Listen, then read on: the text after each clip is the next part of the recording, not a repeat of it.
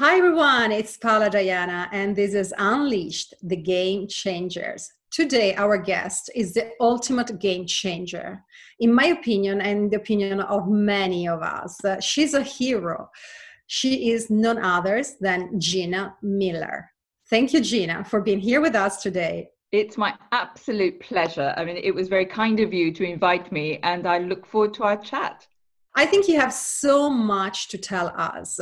I love your story. I love your courage because you always dare. You are never afraid to get out and speak out. And recently, I read your book that, by the way, I suggest to everyone Rise it's your story and it's really touching because it come, you comes out with your personal story not only your public story. So i would love you to go through something that really changed your lives and made you the change maker that you are now. Oh that's such a big question to answer but it started with my upbringing i think. I can't remember being any different it's the values that my parents instilled in me. In particular, my father said, you know, we are here to help others. Um, he was a lawyer. He was fought for social justice, human ju- human rights. He was a criminal barrister in a country that still had a death sentence. So you know, defending somebody um, really mattered because it would be their lives. So he was literally defending their lives.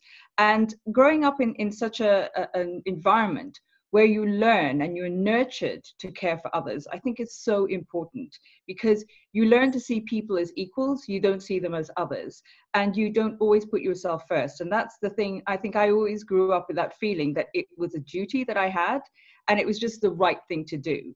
So throughout my life, that's what I, have done. And it's interesting you say I appear fear, fearless because I actually don't think of myself as being fearless at all. I think because I'm so frightened no, no. I think it, I'm I'm I'm frightened of what happens when we stay silent. I'm frightened when we don't speak up for those around us, and I'm mm-hmm. frightened when people in positions of power manipulate and behave in a way that destroys life rather than you know is responsible so it's actually my fear the things that keep me up at night is the things that make me speak out rather than thinking of myself as being fearful fearless sorry i think of myself as being fearful rather than fearless um that's very interesting. And, and, and that's the thing that keeps on driving me and you know when you have children you know it changes you because you then want the world for them to grow up in and live in to be one where they don't have to live in fear either for the color of their skin or their education or the fact that um, they may want to pursue a career where they're being discriminated against. You just want them to live a happy life where the world is a fairer place. So, you know, it's that mothering instinct of fighting not just for your children, but fighting for the world that they will live in as well. I love this. Uh, you are so right. You know, I'm a mother as well, and I saw how much I changed becoming a mother. And I truly believe that we need more female leaders in this world because women they nurture you know that their children that they they love them. They don't want to send them to war. They don't want to see violence you know against them. They really want a better world for them. Of course fathers the good fathers as well now. But as you know since centuries millennia i mean women were the one taking care of children and taking care of the family while men were going outside working so it's very important what you said yeah it, i mean i'm not i'm not taking away from fathers because as you say good fathers there is you know a male role model is actually a really important thing for young men. It doesn't necessarily have to be their father but you know a role a male role model is just as important as their mother's love. Um, so you know teaching you us to reach out to each other is very important but we can teach them different things. So you know a mother teaches different things from a father but also it's not just um, parenting I'm, saying that being personally as a mother, but I do think that women, we do have a different way of thinking. I've often said, you know, when I'm asked in business, if, um, you know, you fill a room with women, would you get better outcomes, better decisions? I'm not convinced you'd necessarily get better decisions.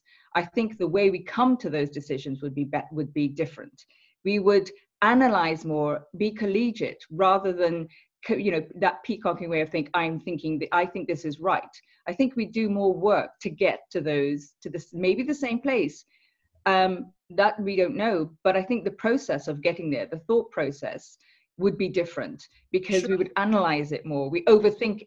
we all overthink everything. Um, we, we, I just think the process of of getting there would be more robust, and therefore, hopefully, the decisions we come to would be more resilient. And and it is that thought process that I think is different when you have women in a room. And also, by the way, I don't believe in in in sort of uh, you know this whole idea of making us better than it's got to be about equality. It's got to be about you know having you know we all stand together shoulder to shoulder not in front of each other and blocking each other's way.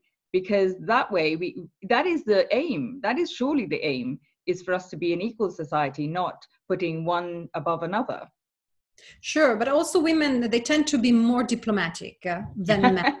Many studies they found out that men they they tend to go to war like you know immediately they go on fire, and so it's good to have uh, more diplomacy. I think you know in our current interactions and normal ones. So I think uh, it's really interesting where we are at the moment with this um, coronavirus. If you look around the world, there are incredible women coming to the fore. And if you listen to their voices and the way they are responding to crisis, the tone is very different. It is actually very noticeable. If you look around in New Zealand, in Scotland, in the EU, um, you know, if you if you look at the women speaking in these in countries around the world where they're they are the head of their government, they have a different tone. I mean, I loved um, in, New Zealand. I don't know if you know if you listen to uh, Jacinda's um, speech to children when she said in lockdown, um, the tooth fairy and, uh, you know, uh, I think it was at Easter time. So the Easter bunny and the tooth fairy are still going to come even in lockdown. I thought that was just, you know, it's very unlikely that a man would be saying that as a leader. But, you know, it, even in business, I've, I started my first business in 96 and I remember at the time when I was talking about these things, I was talking about us using a different language in business because we shouldn't put on a different clothes just because and a different conscience just because we're in the world of business. You know, we should behave the same way as we do with the same levels of responsibility and care for our customers and using words like that. And I remember being told, oh, Gina, if you do that, then people think you're like a mama and papa business. They won't take you seriously. That's not how businesses work. You know, and we still have some of that now where you're supposed to behave in a particularly in a completely different way if you're in positions of power. And i never i've never got that. I mean why would you behave differently? well, i don't agree. I, I actually think that women they have to stay true to themselves especially if they get power. So we don't have to imitate men. We, we can be different. We have to be different and actually put on the table the values that we cherish the most. So like caring and you know compassion. But what about the period uh, in your life where you went through a lot of uh, hate. Unfortunately, uh, I knew already uh, reading the newspapers, but uh, reading your book, I was quite shocked because you also write about a lot of the messages you were receiving. And I was shocked about all this hate. Do you know if it was mainly from men? Because I'm, I'm just, just curious, or it was both by women and men in the same way? it was it was the whole period of the last three or four years has changed every part of my life and, and my family's life. And the irony is of lockdown, now I'm sitting, you know, as where we have been the last few weeks, is that we have in effect been in lockdown for three years because we changed our lives. I stopped going out. We stopped going out. We would put put on a disguise. I would put on a disguise, if you like. If I was going out to the supermarket, I'd put baseball hats. Um, you know, I tried to not be recognizable. So I was defending and, and putting on masks, if you like, but for a different reason to save my life because every day my family were being threatened. And I could have never envisaged be receiving a letter because that's the whole idea that was online. It wasn't just online. People sought out my office and sent me the most disgusting parcels. Um, you know, I, I received, uh, you know, uh, feces in the post saying this is what you are. Um, I got. I remember the day I just I was stunned and had to leave because most of the things went to my office. I had to leave the office because we have an open plan office, and I just went to the toilet and cried because the letter said, and I didn't know if it was true, it said, We know where your children go to school. We found out your husband is Jewish, you're ethnic minority, so your children are mongrels, and they'll be taken and killed. And you don't know whether that's true or not. And I didn't know whether that was true. Um, and so I straight away, you know, I was being looked after by a terrorist squad. So I straight away got on the phone and they said, no, we'll put security, the kids won't know. Um, and then they said to me, but, you know, we can only operate at a certain level because you're not what's called a public person. So you can't get our full protection. So then you I had to hire. Yeah, it's crazy, but you know that's just the rule. So I had to. They tried as much as they can to sort of push the boundaries, but I had to then, you know, have full time security so the cost of that on top of the cases and everything else carried on for years. But it's that feeling of, of, of thinking today could be the last day I see my children or my family. And, you know, somebody went to jail. We've got another one ongoing. There are eight, what's called cease and desist. Um, there, there are many, many. But to your question about if they were male and female, but predominantly men, um, I have to say what I found extremely upsetting. It was um, from not just, if you like, English white men. There was this idea that as a woman of color, I should know my place, even from different minorities, and that I should shut up. And somehow I was making their lives worse because people would look at them differently. So it was it was nuanced in a way I didn't expect. But from the sort of more right wing British, it was for men and women it there was it was almost equal. There wasn't a particular you know sort of older white male. It wasn't like that. It was across age groups across gender um you know it, it was a deluge. And i think when i start um, i took out 15 what's called ipso um, complaints to, to, the publication against um, media because the media were really stirring it because they'd say for example foreign born gina miller but they wouldn't say, you know, they wouldn't write foreign born Boris Johnson because he is. But for me, it was always tinged with that bit of, you know, you know, making sure that it was uh, appealing to particular um, ideology or, or thought process from the right. And so, you know, things were brought up. They even sent people to my father's village, three and a half thousand miles away, to find oh. out any dirt on my family. And I remember sitting in one of these um, IPSO meetings where we were sort of being see if we could come to an agreement that they would take down a story or at least amend it to change it. And they said, I mean, joke. He thought it was a joke from this particular editor, and he said, "But Gina, you made our lives so easy be, to become, you know, uh, avatar or if you like, the figurehead of hate." And I said, "This wasn't talking about." Amazing, unbelievable. I said, well, what are you talking about? He said, oh, well, you speak too well. You went to um, private school. You, you know, you're black. You're a woman. I mean, you have everything. You, you said you're like the Barbie doll of hate, and so we just kept using you. And I just, and he was sort of half laughing as he was saying this. And I said to him, do you realize what you did? Do you realize that you actually put my children and my life in danger? If something had happened to me, it would have been at your doorstep. Sure. And sort of sure. But he stopped and he said, Oh, but never got that serious. And I just couldn't believe that they were not reading because the, the complaint I made in particular is when a story is online, you have all the comments underneath. And papers, believe it or not, media don't moderate the content, the comments because they say they haven't published them. So the IPSO ruling is that if you moderate them, if a publication moderates those comments, then they're responsible. If they don't moderate them, they're not responsible, it's, which it's is the craziest ruling.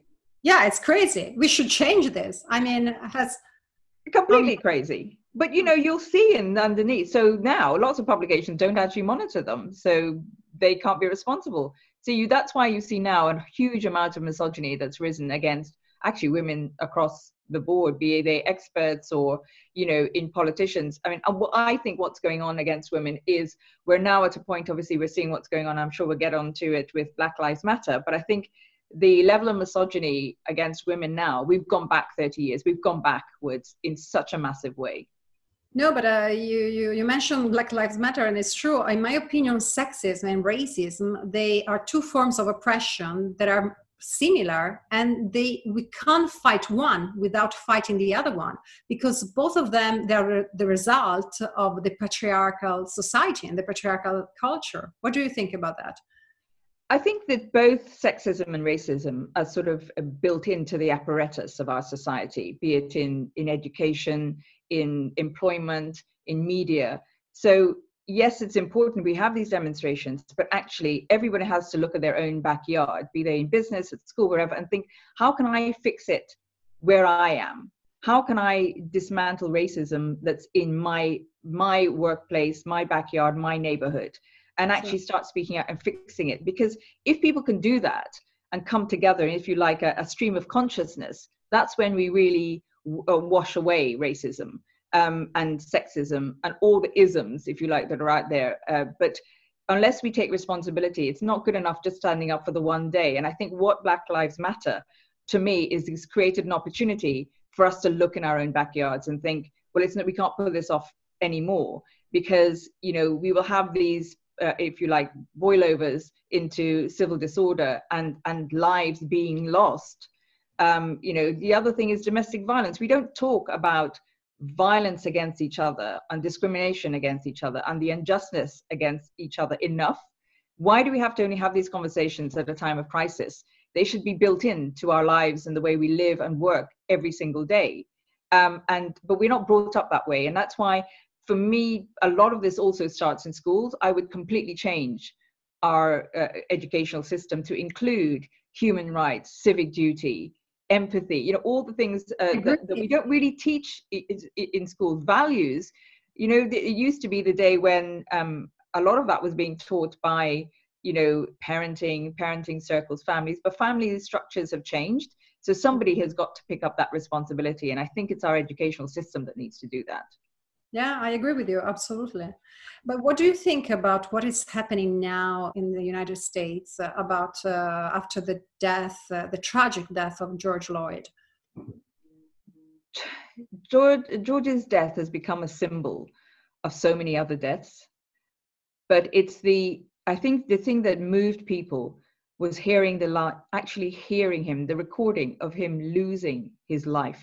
We heard him, his life ebbing away in those breaths and in his breathing.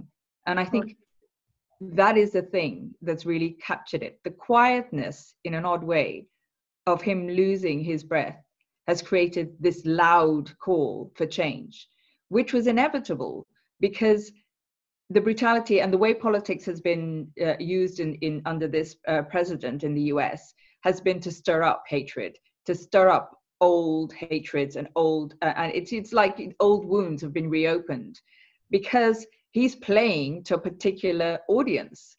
He's got a political agenda and he's using people and he's using black people and ethnic minorities to uh, win him support in voices that were actually becoming more out of fashion if you like and were being pushed down and saying in modern society we don't think like that you know, in a civilized society, we don't treat each other like this. And we pushed those ideologies, those languages, those thoughts onto the fringes of society. And he brought them straight back into the middle as acceptable. And actually, the same has happened in the UK. You know, in the UK, when I, 30, 40 years ago, the things I'm hearing now, I never thought I'd hear again. You talk about, you know, some of the abuse I get, but, you know, being told that the worst thing that the UK ever did was to get rid of the slavery, to bring in the Slavery Act. You just think, what? I mean, I've been repeatedly told that, and you just think, where Still did this come nowadays? from? Still nowadays, they, they keep oh, the other thing about the coronavirus, which is odd, is that actually it's given people other things to concentrate on. So not only has it's easier for me to go out and my family now to go out when we can because now we're all in this together supposedly. But um, you know we are to some degree all in this together. But also the um, a lot of the um, hatred died down. A lot of the uh, vileness died down. I have to say though in about the last couple of weeks it started back up again. And i'm curious as to why that is but there has definitely been a resurgence of hatred and and uh, the targeted abuse is coming back. I haven't quite figured out why. Um, I don't know what they're. Fri- it's almost that they're frightened of something, and I don't really understand why. Um, perhaps this is just because um, I haven't looked at the data. I like to look at data and see exactly rather than just going on perceptions. But at the moment, I'd say my perception is that some of the um, supporters of this government, and particular our, this prime minister we have, um, Mr. Johnson in the UK, are fearful of him losing popularity and of them not performing so well. And so they are trying to go after those people who will be critical and will come up. And, and, it's so it's not just me, but a few of us we've noticed that there's a lot more abuse coming towards us now, and that's just my perception at the moment that maybe they're frightened of us speaking up too much. That's really interesting. But I know that you keep speaking up. I know that you never stop. and that's actually a relief because I think everyone should take you as a role model because no matter how much abuse you get but uh, you are still there willing to say your truth willing to just speak in, in a very polite and calm way so you're never aggressive you're always uh, very very uh, respectful I, I, think what's really interesting is that um, I think the um, abusers, if you like, don't get me. If they actually understood my life and the number of times I've had trials and tribulations that I've nearly lost my life. You know, I, am a I'm a victim of domestic violence. I write about it in the book. Actually, it's that chapter. Chapter I nearly got the book. Back, um, um, the lawyers were frightened about it, but obviously we proved that I could prove it, so therefore it got published. But uh, um, you know, the when you have been to a place where somebody who is supposed to love you actually tries to break every part of you your thinking, your heart, your body, and you feel as though you're drowning, that you have nothing. You can't think, you can't be you, you've forgotten who you are. You feel as though you are a broken vase, if you like. You know, you used to be this beautiful thing, but then you're just shattered into pieces. Their abuse is not going to get me, get to me, having been through something like that um, you know, I, I might put myself back together, but those scars I have are actually, I remind myself of my scars, and my scars mean that I will keep on going. I won't let somebody take that away from me again. I won't let them tell me who I can be, what I can say, where I should be, how I should dress. You know, nobody's going to take that away from me ever again. So those abusers actually, in an odd way, fuel me to carry on because I think carry on then because you're not affecting me. What you're showing in a way is that you're quite uh, worried about me. So in an odd way, my mindset is that it fuels me to carry on. And and I say to lots of people, lots of women in particular, and young women uh, or whatever age, but you don't have to do a big thing. You can help people. You know, it's that that ripple, that ripple of hope that uh, you know uh, Robert Kennedy talked about that we can all do. It take it sometimes it's just the small things that matter to people. You know, if someone's crying on a on a park bench, we don't know if they're contemplating suicide, if they feel the most loneliest person in the world at that moment. Just saying, stopping for a minute and saying, "Are you okay?" could be the words that just save them. Those three simple words, "Are you okay?" could be something that changes somebody's life and makes them feel part of a community that somebody somewhere cares. And that moment can take them away from despair. And so it's not the big things. Don't ever think, and they think sometimes people overthink when they want to try and do something. They go, Gina, how do I become an activist? How do I become a campaigner? How do I go out there and make a difference? And I say, by being the best person you can be and caring and being kind, you are already a campaigner and activist. I love your message. Is is the small things in life that matter, the small steps. We have to be like this, yeah, all of us, and we have to be the change we want to see in the world. As Mahatma absolutely, absolutely, absolutely, and you know, and I think to to the other thing I'd say is don't forget um, to include your children in that because I said going back to the the very beginning of the interview, I mean, what we teach our children is what they will then teach their children. And so we have to remember that responsibility. And and the one thing as well which i find very strange and i, I laugh at my girlfriends and my my um, male friends as well who are parents and i say do your children really know who you really are? Because quite often we sort of tell our children a really airbrushed version of our lives and i say no no no tell them warts and all. Tell them your true self and your true story because actually it helps them understand more who they are but it also will make you closer because then they can see that failing is okay getting things wrong is okay. Because if they grow up thinking you're perfect you know everything you do is is wonderful and you've been and you've supposedly got there easily then they'll think that's how they're supposed to live their lives. And that's a lot of pressure to put your children under to think that they have to be successful and get everything right.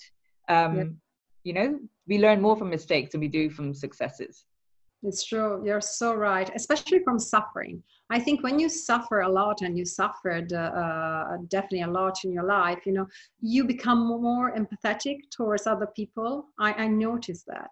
And also, I, I, admire you because you you had the courage to speak openly and write uh, about uh, the domestic violence and domestic abuse that you were a victim of. Because it's very important for people to understand that domestic violence is everywhere it's not only in houses of uh, maybe you know poor uneducated people as this is the common you know thought. It is not. It can happen to every one of us.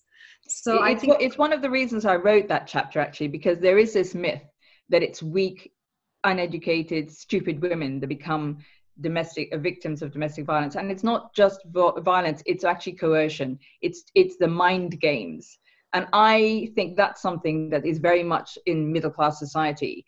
And I know lots and lots of women who are frightened to speak out. And, and some of my girlfriends, again, I have some girlfriends who were worried about me speaking out about this when I started to a few years ago because they said people will look at you differently. And I said, that's up to them if they want to. But my message is that every woman who suffers from, or men do as well, suffer from domestic violence they just must not see themselves as a victim. They should see themselves as they were something precious, as somebody wanted to have, but then wanted to own. And so actually, you are special. You are, it's not that you are weak. That's not why you end up being um, a, a victim of domestic violence. You end up being there because the person who's trying to control you or own you sees something, sees a spark in you that they want to own or break or change. You know, if you didn't have that spark, they probably wouldn't do it. Um, so you know, it, it's trying to get w- women and men to see themselves differently. But really, really importantly, is to understand that domestic violence is not just about physical. It really is. The mind games are just as dangerous. I mean, Sure. you know things like being told that your family don't love you anymore your girlfriends might be jealous of you the little whispering in the ear that happens that sort of cuts you off from those around you and isolates you you might not know those things are happening or the little um, uh, uh, you know things like oh i don't really like you when you wear trousers. You should wear skirts more often. Or when i come home it'd be nice if you changed and got into something prettier. There's all those sort of things that build up and you have to be aware of them. There are signs. There are signs you that build up to that sort of behavior before it gets out of control. You need to start noticing the signs in your partner the way they're behaving towards you it starts small and then it builds up because if they get away with it, they just try the bigger and bigger things. So there's a lot to unpick when you look at, at the domestic violence. But in your opinion, what we should do uh, in order to stop domestic violence, to prevent domestic violence? Uh, if you were now uh, um, a member of the parliament or our prime minister, what would you do? So one of the things I have actually been working on, I was pleased they brought it back, is the domestic violence, uh, uh, the, the, domestic violence bill. But it, it, unfortunately, there isn't enough about coercive behaviour in there. But we have to um, train police because the police are not trained to know to spot domestic violence. But it's not. I don't think it should be just the police. I mean, I would very much train doctors because people need to confide. Victims would need some a place to confide or go to because we've cut back on the refugees uh, refuges we've cut back on the charities. You know they need people in community they can trust. And you know i would work with gps because gp surgeries are a great place. People can uh, you know they they are confidential the conversations uh, in churches. We need pillars people in the community the victims can go to and speak out to and so funding them and creating those channels for uh, of communication where people can go and have trusted conversations is really important. Because just going and saying um, i'm going to go and, and expose this person you know sometimes what happens is that in between the police investigating that person if the if the perpetrator is extremely violent that's when that the, the victim will be killed so it's really important that you gradually get some out of the situation you can't just let them expose themselves to possibly even more harm So you've got to really think about who are the champions, who are the trusted voices in society that we can get victims to go and speak to. That's a really important program, I think, that we need to get there. We need to also, we need to give the police more training and more ability to spot domestic violence. And we need to change the law about what happens with, with um, perpetrators. Because sometimes, I mean, I, this one is, it's quite controversial when I say it, but as in child abuse, there can be a circular behavior. So vic- people who have suffered it themselves then can become the perpetrators. And I think it's really important that we break that circle. So I think when um, perpetrators, or if they are charged, they have to be given access, in my view, to actually revisit their own behavior and therapy to go through to understand and try and get them to reform their behaviors rather than you know them understanding they need to understand their own behavior so i think you have to work with the victims as well as the uh, uh, the abusers. And I know that gets quite controversial for a lot of people find that quite controversial. But I really do think we need to break the cycle. Absolutely, I agree with you 100%. And also, we need to break the, si- the silence cycle because uh, this is what it is you know these people the perpetrators if they think they are going to be exposed in their community and if they think that then they will be uh, object of shame i think they will you know stop doing what they do. I mean in my case uh, uh unfortunately i had my father was violent.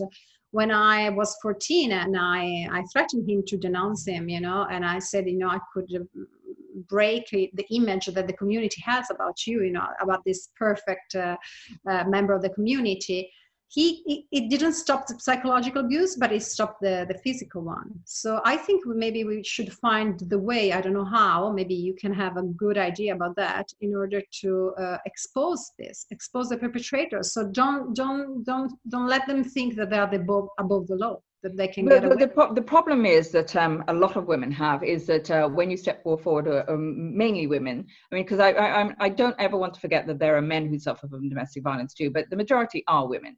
So um, the other thing is when you go to police, the fact that you can go to court and your private life is dragged through the courts, or you know, it's the same as rape uh, uh, uh allegations. You know, women shouldn't have to relive that.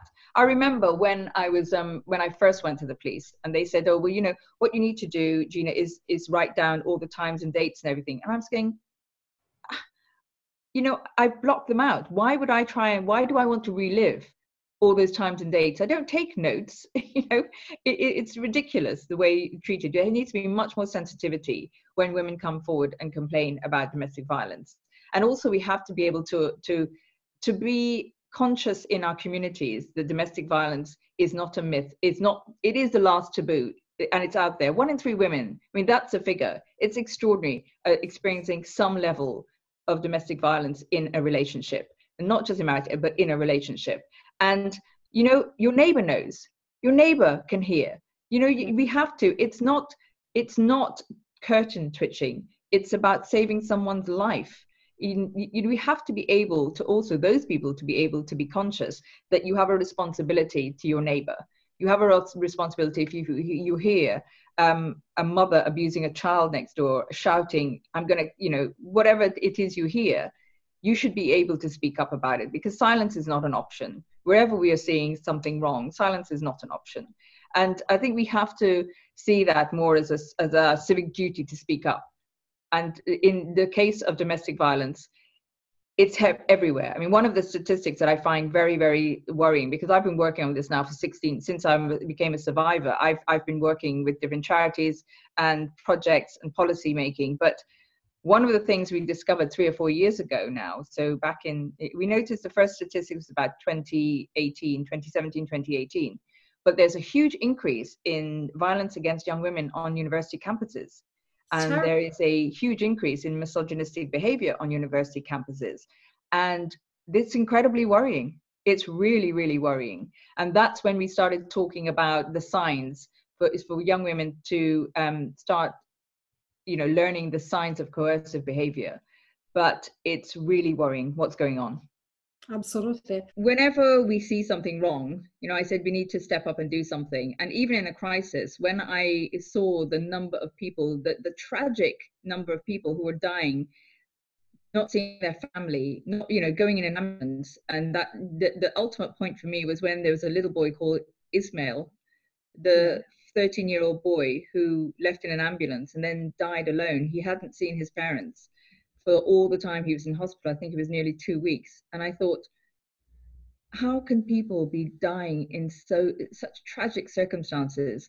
Not just for the person dying but for the families afterwards because they have the grief of losing somebody but then the guilt of not saying goodbye to them not hearing from them not hearing their last wishes. So i thought what can i do? What can i do? And that's always my thought. What can i do? So i, I launched something called messages of love which is a uh, sort of online sort of um, digital memory box where you can record um, messages, wishes, because you know I'd leave a different message to my um, daughter than I would to my son. And also, I thought, well, this is what I was doing on the time when when the threats against me were the worst.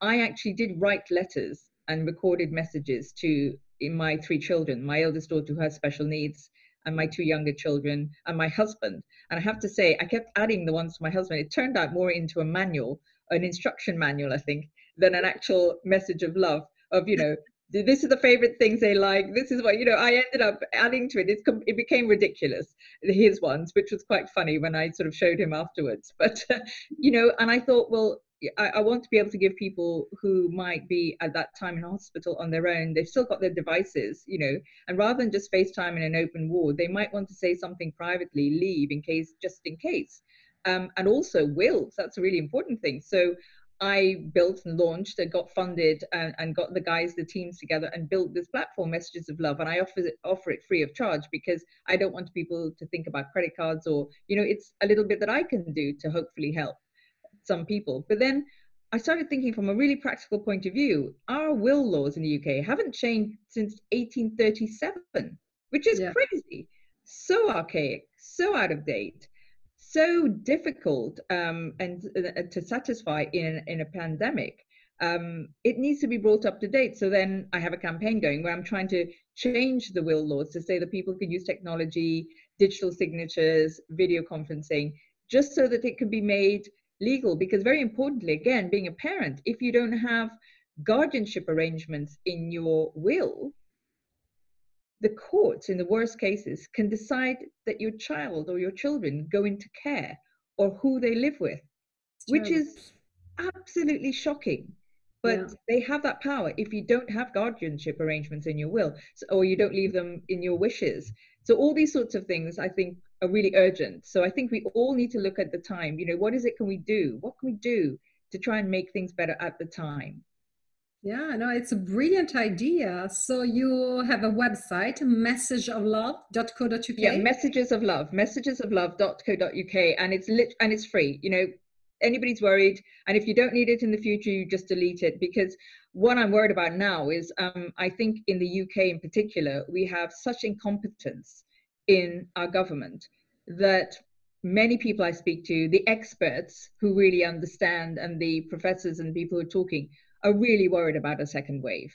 Um, they're worried about um, a second wave that could hit when we also have um, increase in other diseases because of winter, whatever. But you know, it could be worse than the first one. But let's hope it doesn't happen. But the reality is, the people who know are fearful, and because of that, I really want to try and change all of this before. So, messages of love is really important that that this carries on, and I will carry it on for as long as it's needed. Oh, wonderful idea. And I love that you you never stop. You always have something. yeah, it is beautiful. My, my husband says I'm a um, a mental and physical fidget. And if the ants could speak, I'd be on my knees, lying on the floor, talking to them. And he's probably right. Seriously, I think you're great. I mean, absolutely great. And also, I, I loved what I saw on BBC. I saw that you recently met one of uh, your uh, trolls online, your abuser, and I, I thought, how brave is this woman, you know, to just go there and sit really calmly in front of a man who was abusing her online for so long. And it was brilliant because in front of you, he completely change behavior. So he wasn't anymore the aggressive uh, you know uh, troll online but he was a normal uh, mm, father i think you know who was complaining about his life and he was actually apologizing with you. You know I, I mean, I've spent a lot of time over the last three or four years traveling around the country to parts of the of the country who either voted leave or I know I wouldn't particularly be welcomed. And I go out and try and talk to people because I think we have to talk. We have to work that much harder. And and when people see that you are listening to them and you acknowledge their pain and suffering, you can actually then move on together because we have to acknowledge where pain comes from. So, you know, it's that old saying, hurt people, hurt people. And so that's why I go make that extra effort. And even since that interview, Alan, it's very bizarre because my husband's called Alan. And when they told me I was meeting a troll called Alan, I was sort of, yeah, it was a bit strange. But um, he and I still communicate now.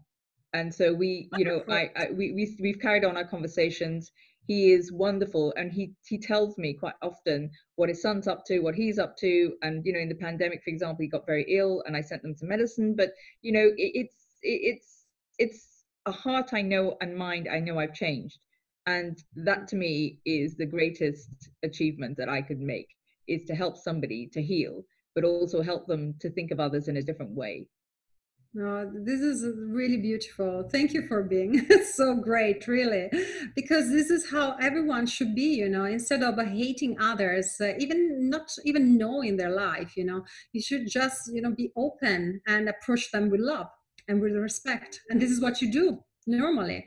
So well, you have I, a choice. I think you have a choice in life. So, do you carry on hating and being angry and if you like, um, have uh, all the negative feelings inside of you. They're like a rat that gnaw away at you from the inside, and it just and or is it better to let go of it and free yourself from it, and then you can be much calmer. And that's what I try and do. I spend quite a bit of time being quiet.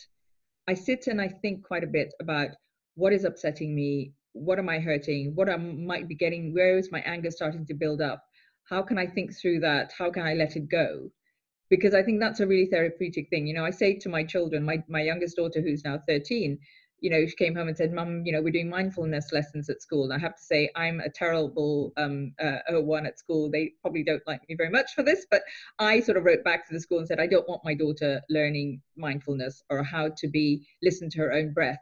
What I want her to learn is to be mindful of others and for her to learn the, the value of silence and actually thinking about how her own behaviors, not her own breath under. So I was just sort of me thinking, well, there's a different way of doing mindfulness than, than just saying, you know, well, you should think about yourself. I think it's about thinking about what it is that is making you less than you can be and then working through that. I love it. And the first, you know, lesson we all have to learn is learn who we are. Without that you know we, we were just animals i guess you know we, we if we want to evolve and be better than that we have to start from knowing ourselves and what we do really the truth no? Not yeah lie. the truth that's when i think you know it, it's again it's not that difficult. You know that um i, I say it, it, it's one of those things you know when you if you think back about the fact that we are animals you know if you think back to it in, from an anthropological point of view our stomach is our second brain you know you had that saying um you know you, you feel that sick feeling in your stomach when yeah. something's not right yeah. you should listen to that because that normally means something isn't right and that yeah. oh the voice in your head you know listen to your inner your inner voice is a very powerful thing and your inner conscience is a very powerful thing but also that feeling in the pit of your stomach you should listen to those things because they're there for a reason and what happens is we sort of stop it because there's so much noise outside and so many people telling us how we should live our lives who we should be how we should look. We forget to listen to our own voice and actually revisiting your own voice on a regular basis reminds you as you say to be who you are and remember who you are because that is every one of us is unique. That is the most extraordinary thing in life is that every single one of us is different and every one of us is unique. I mean how incredible is that? And you know why become like others? We should stay who we are. Yeah i agree with you 100% yeah I, I, mean to me it's shocking how people can you know discriminate by the color of the skin the religion on people who wants us to be all the same. Why is that you know? The diversity is the key for a better society I, I strongly believe in that. So I, I, totally agree with you. But seriously, knowing you better now, and after I read your life in your book, Rise, that is uh, amazing. I can't really believe about all the abuse you were, uh, you know, victim of. So I, I, think that maybe the real uh, guilty um, persons, there were these journalists and tabloids who were always trying to put on fire, on fire, and you know, and and they they, they were kind of uh, trying to to really uh, unleash these people against you. What do you think about that? I my view is that we have a world where we have uh, uh not just in the UK, very much in the UK, but around the world. But in the UK, we have people in positions of power who have an ideological um, bent towards the right, and they're using their positions of power to divide and conquer. And one of the things they're doing is to is to, if you like, to stir up old hatreds. And the whole politics of othering is how they come to power. And it is actually how I think they've come to power. And, and to me, the biggest regret is that they are the people in power now. And that I'm not sure that uh, society is going to benefit from, from the political class and the media we have, because the conflicts of interest are there in the funders of those of the political parties, um, of the owners of the newspaper. You know, they all come together. They are all in the power estates, if you like and they dominate the conversations and the consciousness of our nation. And unless they are more responsible and go back to being tolerant and getting us our society back to being the Britain, you know, we all love so much, then I do fear of what will happen in the future.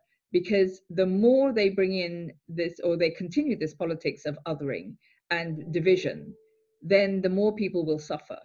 And I am worried. I'm worried because I speak to people in the Polish community, I speak to people in the Asian community, um, Black community. You know, I, I try to speak to all minorities, and it's there. They are suffering, and the increase in violence and discrimination is there. Is also an increase in um, discrimination and outing of people from other sexual orientations as well. That's also on the increase. So the politics of othering and the, the um, being sort of aided and abetted by certain media and certain people with money is definitely there. It, it is in our society, and I don't think it's going to go away anyway.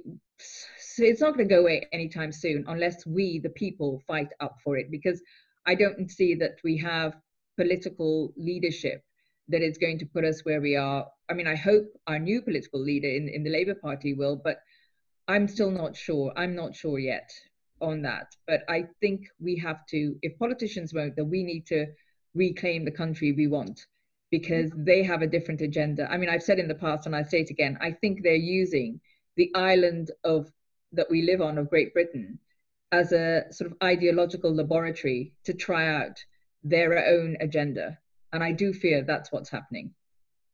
Yeah, you're absolutely right. We have to show that public opinion is no more willing to follow this, uh, you know, hate agenda, and we want to change uh, the way this country is is run. You're right, absolutely. So, what do you think about Meghan Markle and Prince Harry that they had to move country, you know, because of this? Basically, do you think they, they did right or?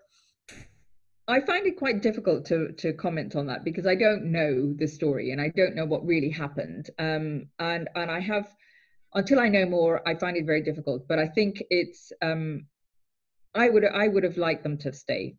I mean that that was that's the only thing I think from my point of view. I think they could have been much more of leaders. They could have been part of the leaders and the leading voices we need here for change because they have the power and the platform to do that. And as they were getting involved in domestic violence, in mental health, in education, there is so much to do here that I wish and I hope that maybe one day they do return because I think they have the platform. They are one of the the couples who have or people, both of them, who have the voice to lead us to a better place. I agree with you 100% and you are one of these voices as well. And i hope maybe one day i could see you you know uh, in the government. Seriously i mean uh, the, I, I, I, have been asked this so many times and I, I have to say that i wouldn't operate in the political parameters we have in place now. I'm no fan of being whipped. Can you imagine somebody telling me what to say to stay like i just wouldn't last more than five minutes. So there's no point me being in a politics. But i don't see politics as being owned by politicians politics is policy and policy is the way we live our lives it affects everything from our drinking water to our light streets to our education so we the people have the we have a civic duty to be involved in politics and policies and so i can do that without being officially in politics.